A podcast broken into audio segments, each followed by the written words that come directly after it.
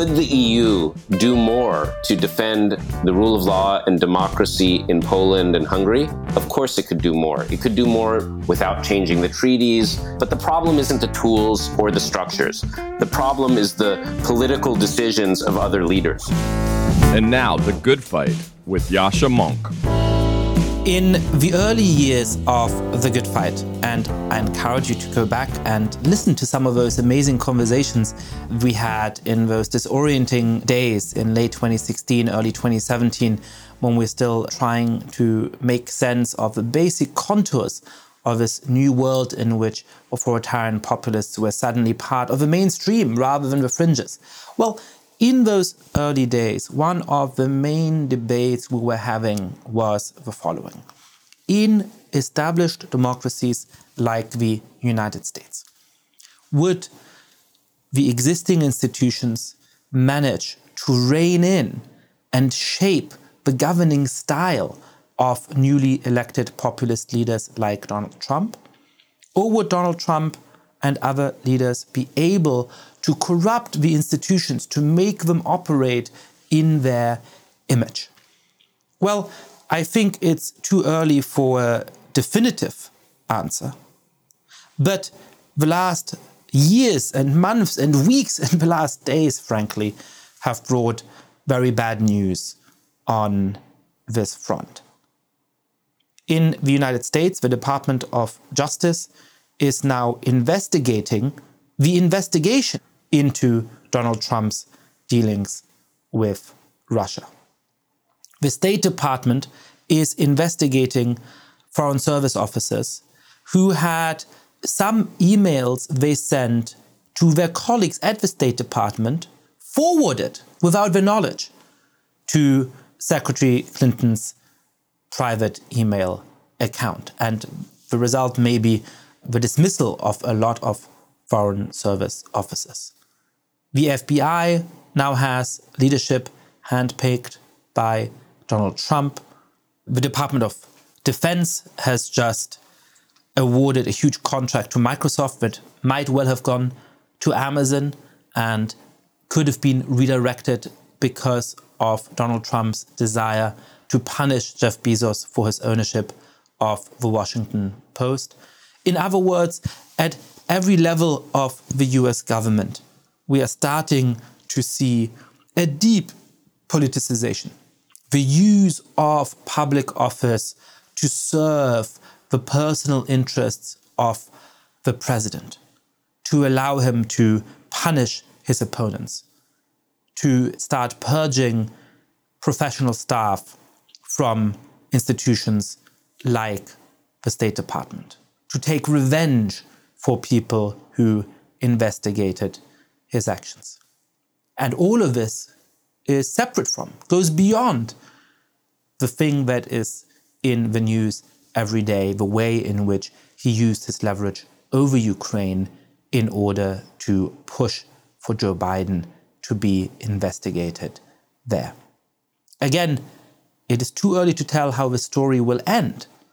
But at this point, it looks as though Donald Trump has been far more effective at taking control of the institutions of the United States than many of the optimists expected back in the first days and weeks of this podcast.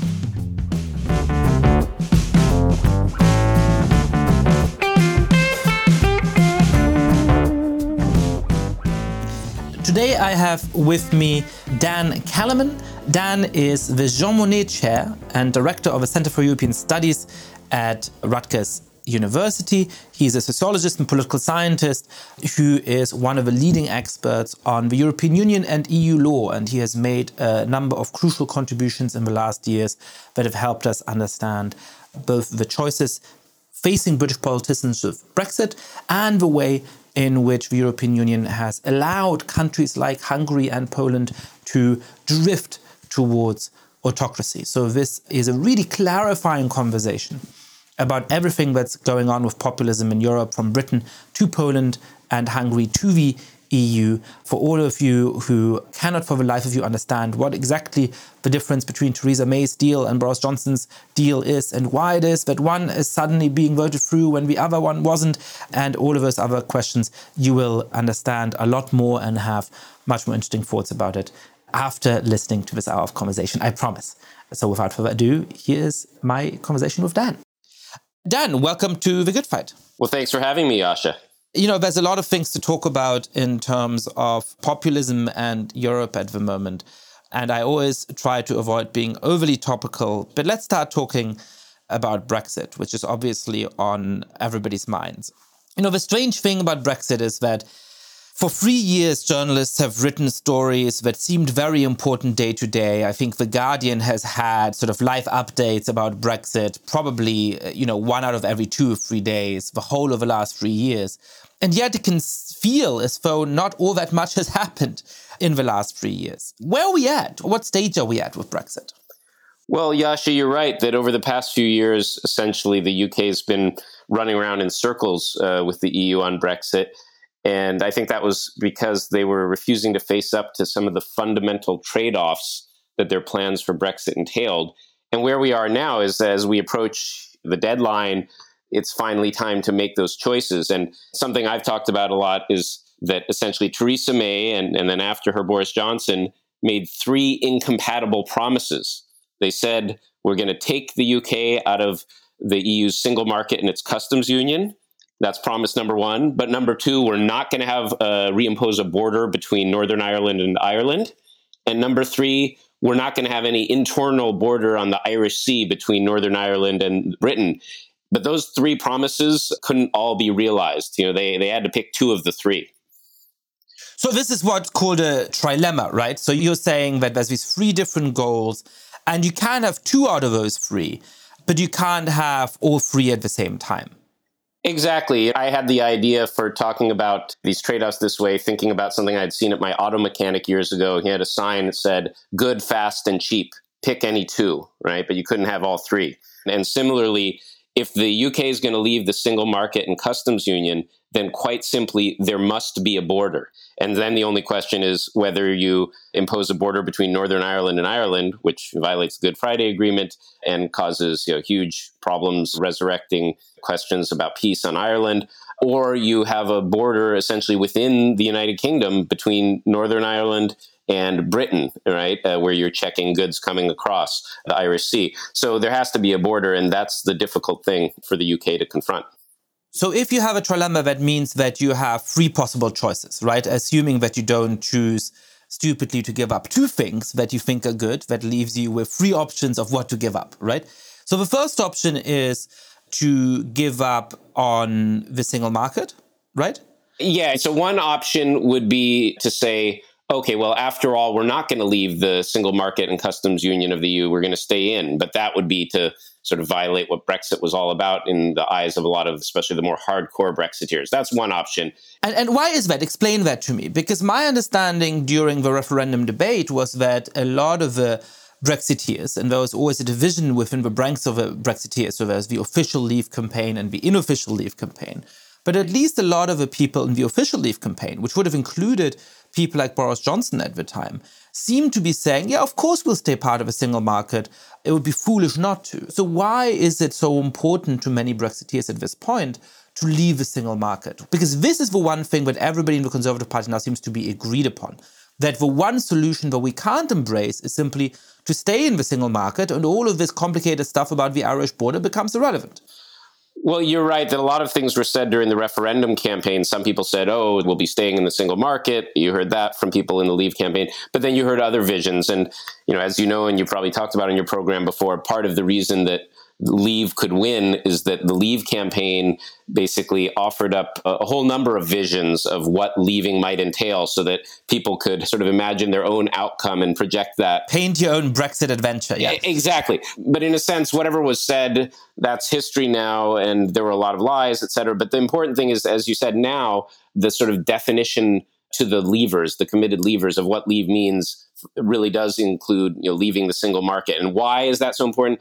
Well, two reasons. It's both the single market and customs union, which are related but not exactly the same. They want to leave the single market because if you stay in the single market, that means you have to obey all the EU's rules and regulations, which for a lot of the leavers, that was one of the things they wanted to escape. They say, we don't want to be bound by EU red tape, rules and regulations, by the jurisdiction of the European Court of Justice. We want to escape that so we can deregulate. That's one thing. And part of the idea here, as I understand it, is that there's something really paradoxical about staying in the single market. Because if your complaint about the single market is, as you're saying, uh, high industry standards, bureaucratic red tape, and so on, then at least as long as you're part of it, you can help to shape those rules. Whereas if Britain left the European Union but basically bound itself to the single market, it would become a rule taker but not a rule maker. It would be bound by over rules made in Brussels, but it wouldn't have any influence over them. And that seems like a pretty bad world. Exactly right, Yascha. So critics of staying in the single market raised the very valid concern. They say, well, if we stay in, we're going to be bound exactly by the same rules. We'll no longer have any say. We will be a vassal state. And that was the phrase that came up, right? And, you know, there's some element of truth to that for sure. And then on top of that, there's the other issue of the customs union, and that's uh, you know the space within which they have a common external tariff, but they have the same customs internally. And the problem with that is if the UK stays in the customs union, then they can't really negotiate their own free trade deals. And you know, Brexiteers have promised, oh well, we're going to reorient ourselves, do new trade deals with the United States, with China, others. But if you're in the customs union, then you're locked into the EU's trade deals. So some say if we don't leave, then you know what's the point? Okay, so that rules out the simplest option, right? Which would involve the least negotiation, which would be easiest to imagine what it would look like. But for all the reasons you just pointed out, that's off the table, at least for the hardcore Brexiteers who now seem to be in charge of the Conservative Party, let alone the Brexit Party. So that leaves us with two different options out of a trilemma, right? So one of them would be to say, well, we have a hard border between Northern Ireland and the rest of Europe. And after all, Northern Ireland is part of the United Kingdom of Great Britain and Northern Ireland. And so, if Britain is going to leave the single market, it would be natural that there is a customs border as well as potentially a border for people uh, between Northern Ireland and the rest of the island. Why is that such a bad option? Yeah, well, that option ignores the fact that the Good Friday Agreement and peace in Northern Ireland were premised on both Northern Ireland and the Republic of Ireland being part of the European Union and therefore being able to get rid of the border between them. It was a crucial piece of that peace treaty was to dismantle the border and let people who were living on either side of the border move freely, let goods move freely, create a one Ireland economy, and basically allow people in Northern Ireland who you know, felt Irish, wanted to be Irish citizens, to still live in Northern Ireland and not face any impediments there. So if they return to a hard border there, that would violate the Good Friday Agreement. And then one key thing is that the EU would never give them a deal right? So then they would basically be facing a kind of crash out, no deal Brexit, because for the EU, that is one crucial element to any deal is that it cannot involve a reintroduction of a border on the island of Ireland. And this is particularly important, as I understand it, to the Irish government, which of course is part of, of the EU and has veto power over any kind of deal that the EU might strike with Britain. So then the third option is well, you have essentially a hard border between Ireland as a geographical entity and the rest of the United Kingdom. So, why is that such a bad choice?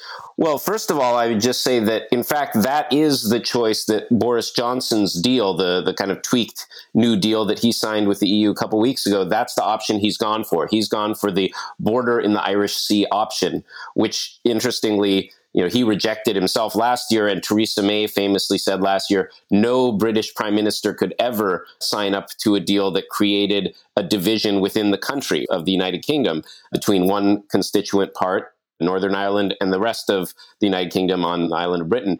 And the reason that's, let's say, bad, first of all, it's quite unusual, of course, to create a border within your own country. And for Northern Ireland and for the very influential Democratic Unionist Party there, it's an absolute no go to create that kind of division because of course, the unionists are afraid that anything that creates a kind of border or impediments between Northern Ireland and the rest of the UK will kind of set them on a course for Irish unification, create this division and push them toward Ireland. So they are adamantly against it. So now Boris Johnson with this deal has alienated the DUP.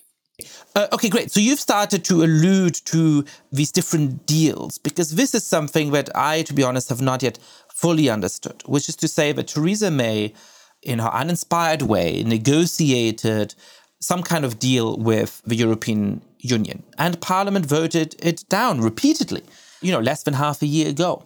And now Boris Johnson has taken over as prime minister and he went back to Europe and he negotiated a grand new deal, which, according to everything I've read, is substantially, in most points, very, very similar to Theresa May's. It's basically Theresa May's deal with a few amendments. And yet, the House of Commons has now, at least in an initial reading, uh, given its assent to that deal. So, is there a difference between these two deals? Which gives rational reason for a good number of MPs to change their mind? Or does this not have anything to do with what the relationship between Britain and the EU is going to look like in the future? It's just that they like Boris Johnson better than they like Theresa May. There is a substantive difference between the deals, but also some of the differences in the voting patterns you were talking about come down to know, relationships between MPs and Boris Johnson and their preference for him. But in terms of the difference, the big difference is that Theresa May's deal, she essentially went for the option of not really leaving the single market for goods and the customs union of the EU. And the way she went for that is that she said, well, yes, we aim to leave, but in case we can't work out a solution for the Irish border, then we will rely on this thing called the backstop, the famous backstop, which was a kind of insurance policy that said until and unless uh, the UK can work out some technical solution to avoid having to have uh, border checks, then the whole of the UK would stay in the EU's customs union and its single market for goods. Now, many of the Brexiteers thought, no, that's unacceptable because that could lead to kind of perpetual de facto membership in the EU, really, without you know having any say. So Johnson's deal gets rid of that by instead accepting a border on the Irish Sea between Northern Ireland and the UK. So essentially, in terms of that trilemma, he made a, a, fundamentally different choice where he said, okay, we'll be all right with a division within the UK and leave Northern Ireland in these things as long as the rest of the United Kingdom can leave.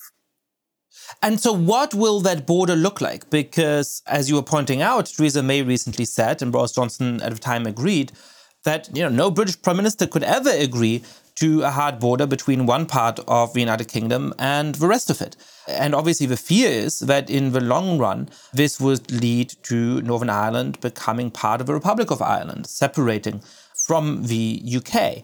And in fact, one of the absolutely striking things about the totemic importance that Brexit has taken on in the British public in the last 10 years is that a majority of supporters of a Conservative Party, whose full name is the Conservative and Unionist Party, have now said that they would be willing to see Northern Ireland succeed from the Union if that's the price for Brexit. So, has Boris Johnson basically accepted that this may be the long term result of his actions, or is there some attempt to make sure that the border between Northern Ireland and the rest of the UK is softened?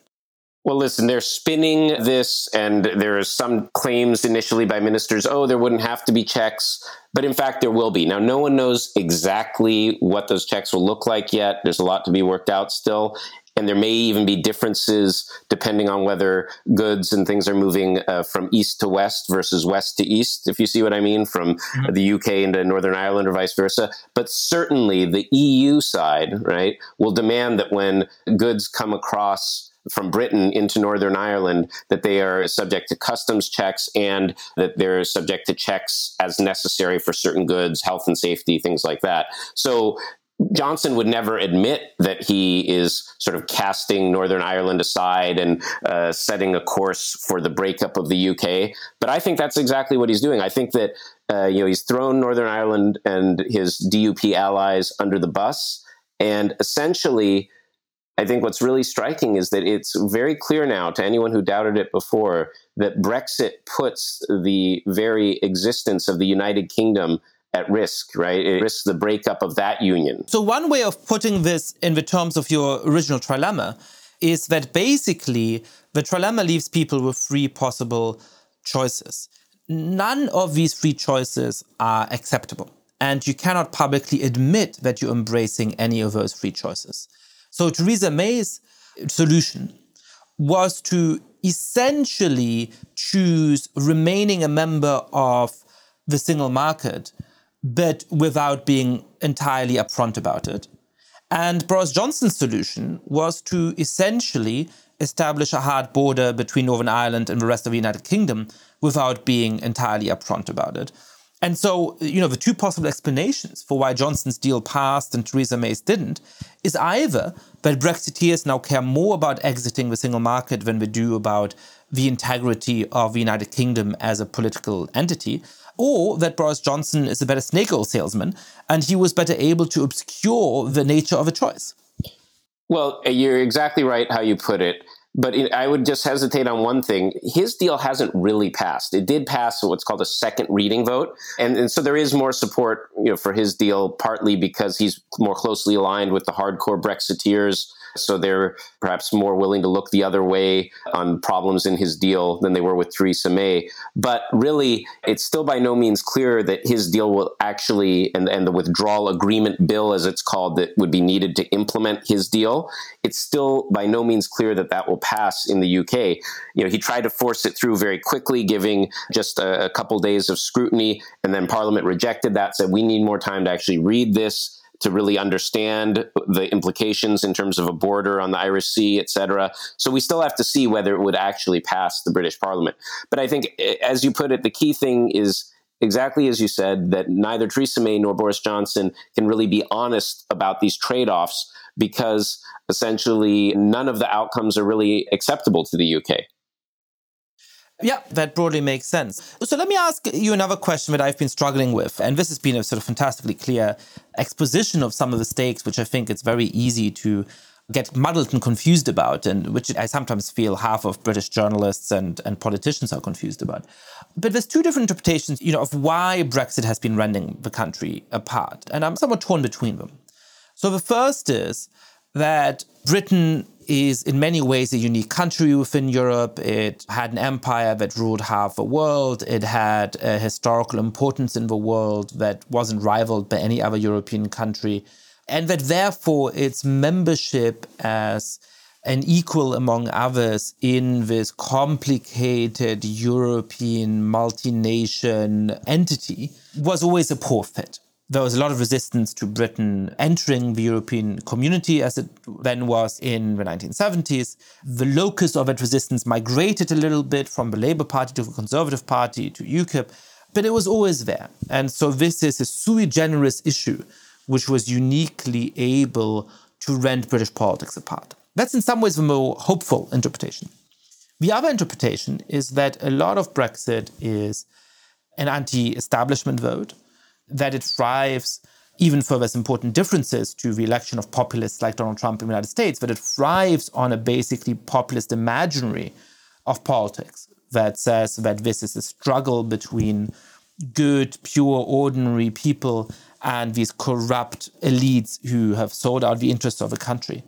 And that, however Brexit is resolved and whenever it is resolved, that basic energy, which is now taken over the Conservative Party, is going to infect all kinds of other aspects of British politics. And that as soon as Brexit is done, we're going to see pitched fights around immigration or around LGBTQ rights or around you know whatever other issue it might attach itself. That this is basically being the vector that has allowed populism to conquer the British political scene. Which of those two basic interpretations do you find more plausible?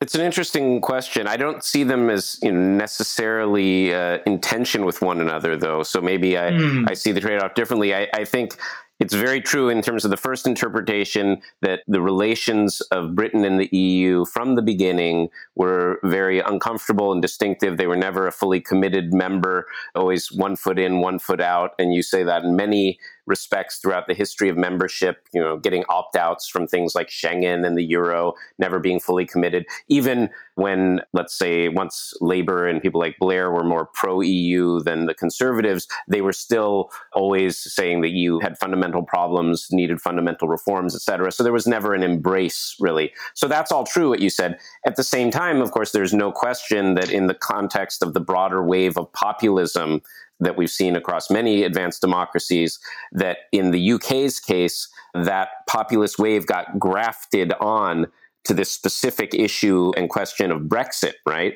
And so because of that, I don't really see them as mutually incompatible kind of visions of, what happened. But I do think going forward, whatever happens with Brexit, the kind of populist tensions you're alluding to are going to continue to roil British politics because essentially the Conservative Party has been taken over by these kind of forces that were once considered very extreme and associated with UKIP or the Brexit Party, but you know they're really core within the Conservative Party now. Yeah, I think you're right that these two things aren't actually fundamentally in tension and that they can sort of lay on top of each other in the way that you outlined. I want to do a free movement conversation here. So this was movement uh, one. Movement two is going to be about what's going on at the moment in many of the Central European countries where authoritarian populists appear to be taken over or to have taken over. You've written extensively about Hungary, to some extent about Poland and other places in Central Europe. And when I'm just teasing, but movement three is to ask, well, are there deep problems with the European Union? If you have Brexit on the one side and the rise of movements like those of Viktor Orban and Jarosław Kaczynski in Hungary and Poland. So let's start with Central Europe, first of all. I mean, do you think Hungary is a democracy at this point? No, uh, I don't think Hungary is a democracy for the simple reason that to be a democracy, even in the most minimalist definition, you need to have free and fair elections. Now, the OSCE, which does election monitoring in Europe, declared the last two parliamentary elections in Hungary. It said they were free but decidedly unfair, with the government using control of the media and other government resources to uh, greatly disadvantage opposition parties. Right, that's it right there in these reports to read. So, no, without really fair elections, uh, you don't have democracy. So, how do political scientists go about ascertaining? Whether something is a fair election or not. It can't just be the outcome, right? Because in Japan, the ruling party tends to win virtually every election. The re election rate for congressmen in the United States is very, very high. There's a big incumbency advantage. So, what is it that makes us say, well, elections in the United States, despite some serious problems, are mostly free and fair? Elections in Hungary are, are no longer free and fair. Look, it's a great question. And obviously, there's a kind of continuum because even in strong democracies, there can be some elements of you know, small scale fraud, things like that in elections. And so you don't automatically declare an election not to be fair if there's you know, a little bit of cheating or improper behavior on the margins. So, yes, there can be a continuum. But you know, essentially, when you cross the kind of Rubicon, is where the elections are you know so unfair where the incumbent party uses state resources control over things like election regulators or just control over the media to kind of harass opposition politicians to deny media coverage to the opposition and to tilt the playing field to such a degree that there's not really a realistic chance of winning for the opposition. And political scientists usually call this competitive authoritarianism.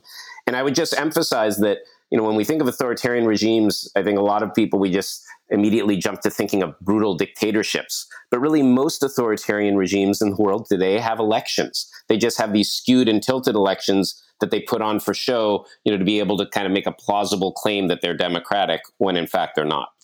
So, one aspect is just how have the strongman rulers appropriated the system in such a way that it becomes really difficult for the opposition to actually win at the ballot box, right? And in Hungary, that goes to everything from a decidedly unfree media to, for example, the Electoral Commission, which is completely dominated by allies of a government, investigating opposition parties for supposed fraud and finding them huge sums of money so that they essentially can't campaign on a practice that both is actually legal on most interpretations and the governing party itself, Fidesz, has uh, always engaged in and has never been investigated for. So there's all of those kinds of ways in which you can make sure that when it comes to election day, the opposition just doesn't actually get the majority of the votes. Now, it seems to me that there's also something else going on here that we saw particularly strongly in the mayoral elections in Istanbul and Turkey, and um, increasingly in a few other places as well, which is that populists in this weird way can have a cake and eat it too, which is to say that they use the control of power in order to make the political system unfair, in order to make sure that the playing field between the government and the opposition is not even. But if somehow they should lose an election anyway, they can then use their control over key institutions like the Electoral Commission and like the courts to overrule the outcome of the election. So there's a sort of two level game here, where the first level is we try to actually win a majority of the votes through all of these unfair practices. But then the second level of the game is, and even if we lose, we then cancel the election openly, as they did in Istanbul, or as we've seen in Bolivia, we then use our control over the key levers of a state to actually just falsify the election results, which is likely what happened in Bolivia recently. Does political science have a way of capturing the second element? Is that something that hasn't really been theorized yet?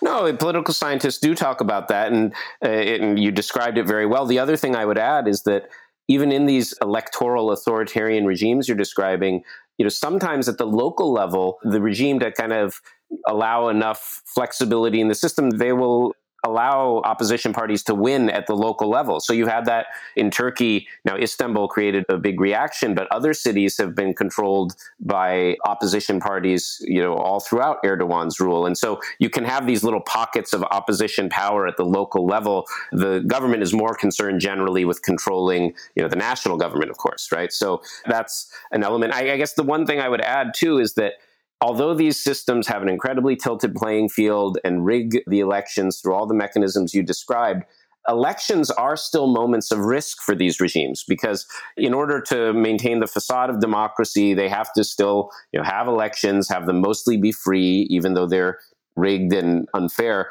But if there is a sufficient rallying of critics and opposition forces, there can be these ruptures at those moments. It has happened. So it's both a tool of control, but it can turn out to be a risk for the regime. Well, all of the color revolutions in Ukraine and other countries nearly always, not always, but nearly always happened around elections. So there was an election. The regime tried to steal the election uh, outright by falsifying the results, and then there was mass protests. Because one of the hardest things with mass protests is to find uh, the occasion that mobilizes people is to find the moment that focuses anger at an increasingly autocratic regime. And a stolen election is probably uh, the most likely and, and, effective of those, or at least it, it, it historically has been. Uh, what about Poland? So, you know, in Hungary, Viktor Orban was elected, if I'm remembering correctly, at the end of 2010. So he's had a number of periods in office in order to consolidate his rule. In Poland, the government was elected a little over four years ago and has just won re election about a month ago. It has a clear majority in the Sejm, the lower house, which is the most important body. It still retains the presidency, the president is up for re-election next year and he does have veto power. It does not have control over the Senate, but the Senate in Poland can only delay legislation a little bit. It can't actually veto legislation. So, you know, when I compare Poland and Hungary, but you know those countries better, it seems to me that Poland today is pretty much at the stage that Hungary may have been like in 2015 say that there's real similarities when you look at the different stages uh, at about the time it takes for a strongman leader to take control, Poland looks roughly similar to where Hungary had gotten to by that stage. Uh, but on the other hand, Poland is a bigger country. As a result, it has a more diversified media landscape. It has perhaps a stronger civil society. So, so perhaps there could be an argument that Poland is in less danger now than Hungary was in 2015. What do you think? How worried should we be about Poland? How obvious or how compelling is the comparison to Hungary at this stage? Yeah, so I think Poland is still a democracy, uh, although it's a democracy in danger. It, it hasn't quite crossed the Rubicon that Hungary crossed. And one of the big reasons, one of the key differences is that when Orban was elected back in 2010, because of some idiosyncrasies of the electoral system and the outcome of that election, he managed to get two thirds of the seats in the parliament which in the Hungarian system allowed him to rewrite the entire constitution. Okay. So he essentially, which he, he went ahead and did that with no input from opposition parties, et cetera. But he could then plausibly claim that everything he was doing was at least legal as he dismantled kind of checks and balances, consolidated power, and sort of paved the way for perpetuating his regime. Now, by contrast, in Poland, right, the PiS Party didn't get that kind of supermajority that's necessary to revise the whole Polish constitution. So, what you've seen over the past years since they came into power in 2015 is this big battle, in particular with the courts, where the Polish government would start to do things that were unconstitutional, be blocked by the courts, and then they were trying to dismantle the constitutional tribunal and the Supreme Court.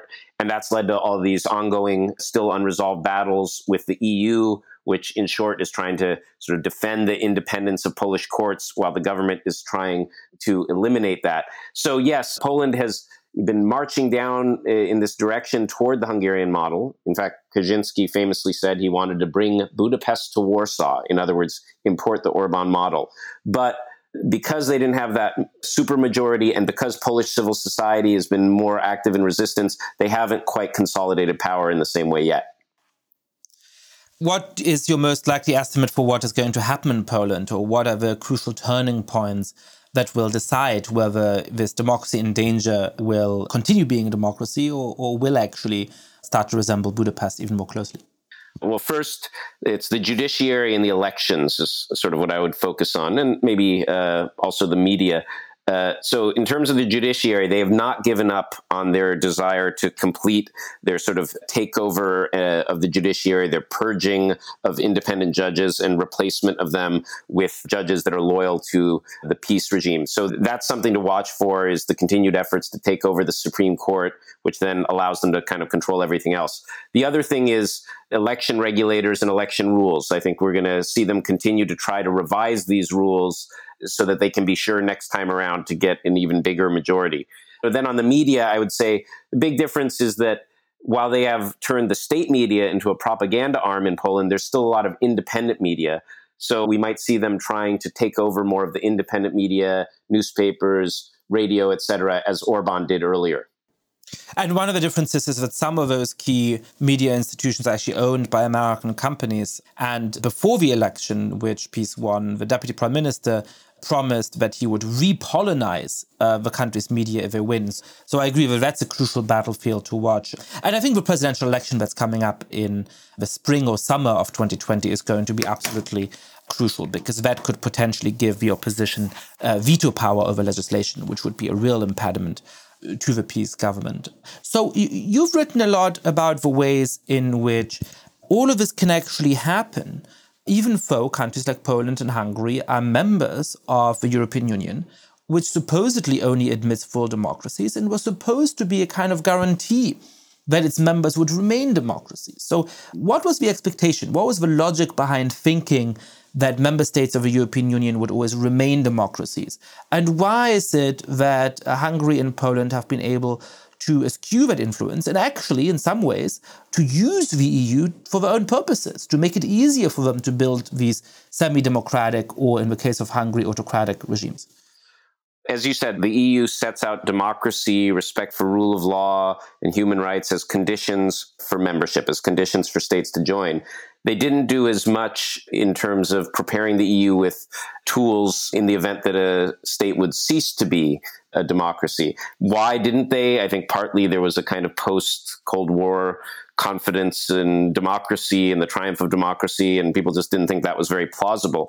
But there are a couple provisions in the treaty that were designed to maybe deal with that eventuality, but it, I think it wasn't really taken seriously as a risk. But I think you know one of the things I've argued a lot is that actually we shouldn't be surprised that pockets of authoritarianism or you know member states backsliding could emerge within a union like the EU. Because in fact, in many federal democracies, and the EU is not even a full federation, but let's say in, in full federations around the world, there are often individual states within those federations that remain authoritarian. So we've seen this in places like Argentina, in the US with the, the South, the sort of southern states after the Civil War. So this goes on. And in terms of why it can happen in the EU and how these regimes can get away with this, it's actually very similar to what we've seen in other places. And I, I point to three main factors. Number one is essentially party politics, where there are these things called Euro parties, these pan European political parties that join together national political parties of the same sort of orientation. There's a center right European People's Party, there's a center left Party of European Socialists, et cetera, et cetera. Well, the key is if you are a national autocrat, right, or an aspiring autocrat, if you're a member of a pan European party and you deliver votes to them, then what we've seen is that party will offer you political protection. Hmm. And the famous case of this is that Fidesz is still a member of the center right European People's Party, which has been dominant in the European Parliament for many decades. And after the last elections, I, I, actually don't know the exact state now. I mean, there was sort of a big show of suspending them, but effectively they still appear to be a member of a faction. But at a crucial point when democracy was imperiled in Hungary, Orban's membership in the European People's Party gave him an incredible amount of protection. Yes, and I mean, if we think about it for a second, it's it's a striking contrast. People think of Orban as, uh, yeah, the archetype of this illiberal democracy or a far right populist in Europe, and they think of Merkel as the leader of the free world and uh, the champion of liberal democratic Europe. Well, the two of them are allies in the European People's Party. And in fact, Merkel's Christian Democrats have been the crucial protectors of the Orban regime in the EPP. So it's quite incredible if you think about it. And I think that's part of the problem with these uh, European political parties is that, as I sometimes say, they're half baked because the parties have an incentive to protect someone like Orban because he delivers seats in the European Parliament, he delivers votes to them but there's no disincentive because they suffer no brand damage from allying with someone like Orban because no one really even knows these parties exist. Voters don't think through the fact that Merkel's party supports Orban's party. And yes, the EPP has been a crucial defender of the Orban regime for years. And there's this talk about this suspension, but it's completely bogus. In fact, uh, Orban's Fidesz members of the European Parliament remain in the EPP group in the Parliament. They've been given uh, powerful positions on committees, and they vote with the Parliament. And they voted to support von der Leyen, the Merkel ally, as president. Yeah, I mean, the hypocrisy of all of this is really quite astounding. And of course, I've talked before on this podcast about how absurd it is that in these uh, European Parliament elections this past year, which were stylized as these existential elections for Europe, which I think was always a little bit of an exaggeration, the biggest party in the European Parliament fielded a candidate who not only is widely considered to be, let's say, uh, intellectually unambitious, and uncharismatic, but who had been the strongest ally to Viktor Orban within the EPP when he uh, led it for many years. You alluded to three factors, though. What are the other two beyond the existence of these sort of strange political coalitions and alliances at the European level? Okay, well, the second factor is essentially that the EU subsidizes these regimes because the EU, through its structural funds and the funds that, uh, in particular, poorer member states get, channels subsidies into these countries that the government can control. So essentially, Hungary, for instance, gets about 4% of GDP handed to it every year by the EU in subsidies. But then the Orban regime can use its control over the distribution of those funds to prop up its kind of clientelistic network. Everyone knows about the idea of the resource curse, the idea of how having oil wealth can help prop up an autocracy because it controls the oil revenues. Well, essentially, the oil well here is the EU funds, right? Mm. And Orban controls the. So there's an EU subsidy curse. Yeah, exactly. It's an EU subsidy curse. And you, see that in the fact that so many people in Orban's own family and then in kind of close associates and cronies of the Fidesz party have grown rich on EU funded construction projects and things like that. So that's factor number two. And then factor number three, interestingly, is emigration, not immigration, but emigration, out migration. And what happens there is essentially, again, there's a big literature that tells us that for autocrats, if people can leave, that can be a kind of pressure release. If people who are unhappy with the regime, who might support the opposition, can easily leave, well, that can help prop up the regime, right? Because it gets rid of sort of potential opposition supporters. And because of free movement in the EU, people who are dissatisfied with conditions, either for political reasons or simply economic reasons, they can move to other EU member states. Mm. Yeah, and a lot of the youngest and most qualified, most ambitious people who might, you know, really bristle against the strictures of a regime if emigration was either impossible or difficult, can simply go and make a good life for themselves in Berlin or Paris or London. And though they tend to be critical of a regime from a distance, that obviously has a lot less effect if they are outside of its borders. Exactly. And I gathered some data, for instance, that shows that in the period since 2010, when Orban came to power, the rate of increase of emigration from Hungary to other EU member states is twice as high as the increase in emigration from any other EU member state. So it's not saying the overall level is the highest, but it's been this rapid increase where exactly as you said, a lot of young, educated people who have the demographic profile where they'd be less likely to support the Orban uh, government, they've just left, choosing you know, sort of exit over voice. Well, that's depressing. Here's my challenge to sort of our conventional thinking on all of this if the European Union, and I think the same may actually be true of NATO, were founded at this moment where we thought that the process of democratization and certainly the process of integration into a Western alliance that entails the maintenance of certain basic values is a one way street, where for various reasons, we just assume that once a country becomes reasonably democratic, it's always going to be reasonably democratic. So if the, the nature of these institutions is premised on that idea, and if therefore we don't really have a way of dealing with countries that are going in the direction of autocracy. In fact, we may even be helping along the process of them becoming autocracies while being unable to throw them out. You know, doesn't that uh, challenge the legitimacy of these entities in a really fundamental way? I mean, as a German citizen or people who are French or Italian citizens, should they be willing to share their sovereignty with a quasi dictator in Budapest, with an aspiring dictator in Warsaw? And if it is impossible to reform an entity like the European Union in a way that actually has kick out criteria, that actually takes seriously the fact that some of its members may start to betray its founding values, then perhaps that's an argument for refounding those entities, for actually starting from scratch in a way that takes those ideas seriously. And the same uh, might be true for an organization uh, like NATO, which obviously assumed that there would be some amount of real cohesion between all of its members at a strategic and military level. But in light of seeing recently uh, Turkish troops essentially shooting at US troops in the Kurdish areas of Syria, there's real questions about what sense NATO has if Turkey under Recep Erdogan and the United States simultaneously members of it.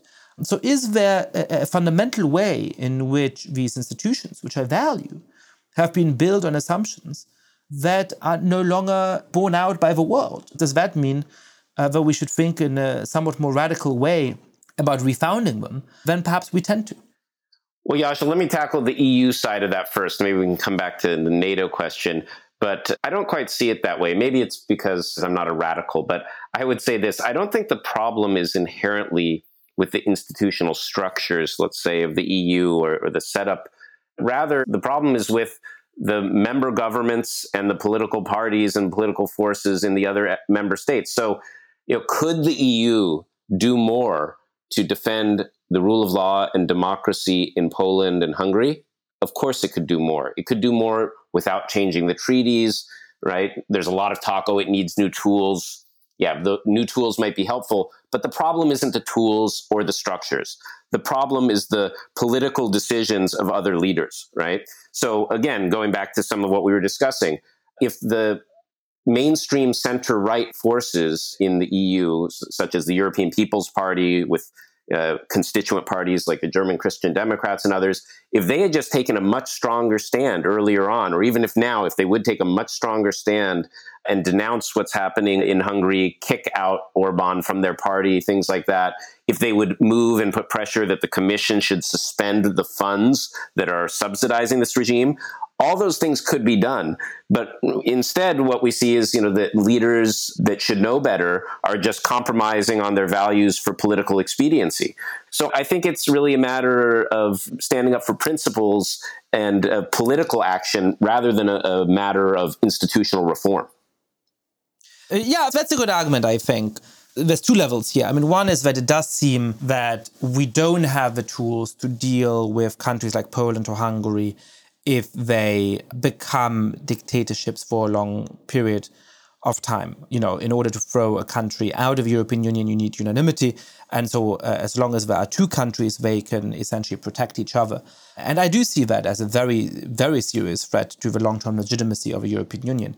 But on the other hand, of course, you can say, well, there are lots of tools that are less radical than that, that are, that are available, and they've never been taken. So why should we have a confidence that if we refounded all of these institutions with much bigger sticks, these sticks would actually be used? And that seems like a plausible argument to me. I see what you're saying there. But isn't there still this basic problem of legitimacy? I mean, why should a French citizen agree to share some of their sovereignty with Viktor Orban? I see why they should share some of their sovereignty with German citizens because there's all kinds of problems and challenges in 21st century politics that countries at the level of small or medium sized uh, nation states can't really solve. And so you have much more influence in the world, much better ability to confront those problems from ensuring that companies pay fair tax to tackling issues like climate change if you band together your power and your influence in the world. That makes sense to me. But why, as a citizen who has democratic rights, should I allow a de facto dictator to have some say over what rules bind me? How is that legitimate? Look, I agree with you there in the sense that, and I've said many times, if you think about the series of crises that the EU has faced in recent years, things like Brexit, which we were talking about earlier, or the Eurozone crisis, or the Mediterranean migration crisis, as big uh, problems as all those were to me for the EU as an institution, the most serious crisis, the existential crisis, is this democracy uh, versus authoritarianism crisis that you're talking about, right? So it is a profound crisis because the whole raison d'etre of the EU is to be this union of democracies promoting rule of law, peace, etc. And so if you can have a durable authoritarian regime in the EU, it does raise all those profound questions that you just raised. Now, I guess my answer to the French citizen would be to say, you know, why should you share your sovereignty? I think you shouldn't find this acceptable, and you should be demanding action from your leaders to restore democracy. I think part of the problem is precisely that the EU at its current stage of development is this kind of semi politicized, I used the phrase before, sort of half baked system where essentially a lot of the citizens don't care too much about what happens in other member states. They say that's their business. They're still a sovereign state. So they're sort of happy to turn a blind eye. And that means, in turn, that their politicians know that and sort of know we can tolerate this happening in Poland or Hungary because our voters don't really care. And so I think the answer is that if the EU is going to hold together, it'll have to go beyond this kind of half baked state and develop to a position where really what happens in other member states matters to others politically. One way of putting the current state of the European Union is that it's at an incoherent stage, that we either need to take a step back, a step forward, or to sort of rethink the dance. And your answer is take a big step back. So, do you foresee the European Union developing into an even stronger political entity in the next 15 or 20 years? Or do you have little hope for that happening at this stage? No, I think the general direction of travel is for the EU to continue developing as a political union. You know, we've seen that it doesn't go smoothly and it doesn't go quickly, but that's the direction of travel of developments. And paradoxically, you know, where a lot of people thought that Brexit would be a huge setback for political integration of the EU, what we've seen actually is that because Brexit has been such a debacle, support for European integration in other member states has actually increased in the period since the referendum. And even the most sort of Eurosceptic movements in other member states, they've sort of changed their tune where now they say, we don't want to leave the EU, we just want to stay in it and reform it, that sort of thing. So I think the, the general direction will be for deeper integration, you know, slowly and with a lot of missteps along the way. And just one last prediction uh, at the end of a conversation to cycle back. What's going to happen with Brexit? It's a great question, and I can't say anything with great certainty, but I would say I, I think the UK is going to leave. They're going to leave in a matter of a few months. And probably they will leave with some kind of uh, border in the Irish Sea between Northern Ireland and the rest of the UK. So something close to Johnson's deal. But you know, along the way, we may have another general election or other steps before we get there. But I think they are going to leave. Brexit's going to happen. And will Boris Johnson still be prime minister at that point? Yeah, I think he will simply because Corbyn is unelectable. I don't see really any way he can win a majority in parliament. And so long as Corbyn is at the helm of the Labour Party, there won't be a united opposition. Lib Dems and others won't cooperate. And so the opposition will remain divided, and that will hand things to Johnson. Dan, thank you so much for coming on the podcast. Thanks so much for having me. I really enjoyed the conversation, Yascha. Thank you so much for listening to The Good Fight. This podcast is generously supported by the SNF Agora Institute at Johns Hopkins University. Lots of listeners have been spreading the word about this show. If you too have been enjoying the podcast, please be like, rate the show on iTunes, tell your friends all about it, share it on Facebook or Twitter. And finally, please mail suggestions for great guests or comments about the show to goodfightpod at gmail.com. That's goodfightpod at gmail.com. This recording carries a Creative Commons 4.0 international license. Thanks to Silent Partner for their song Chess Pieces.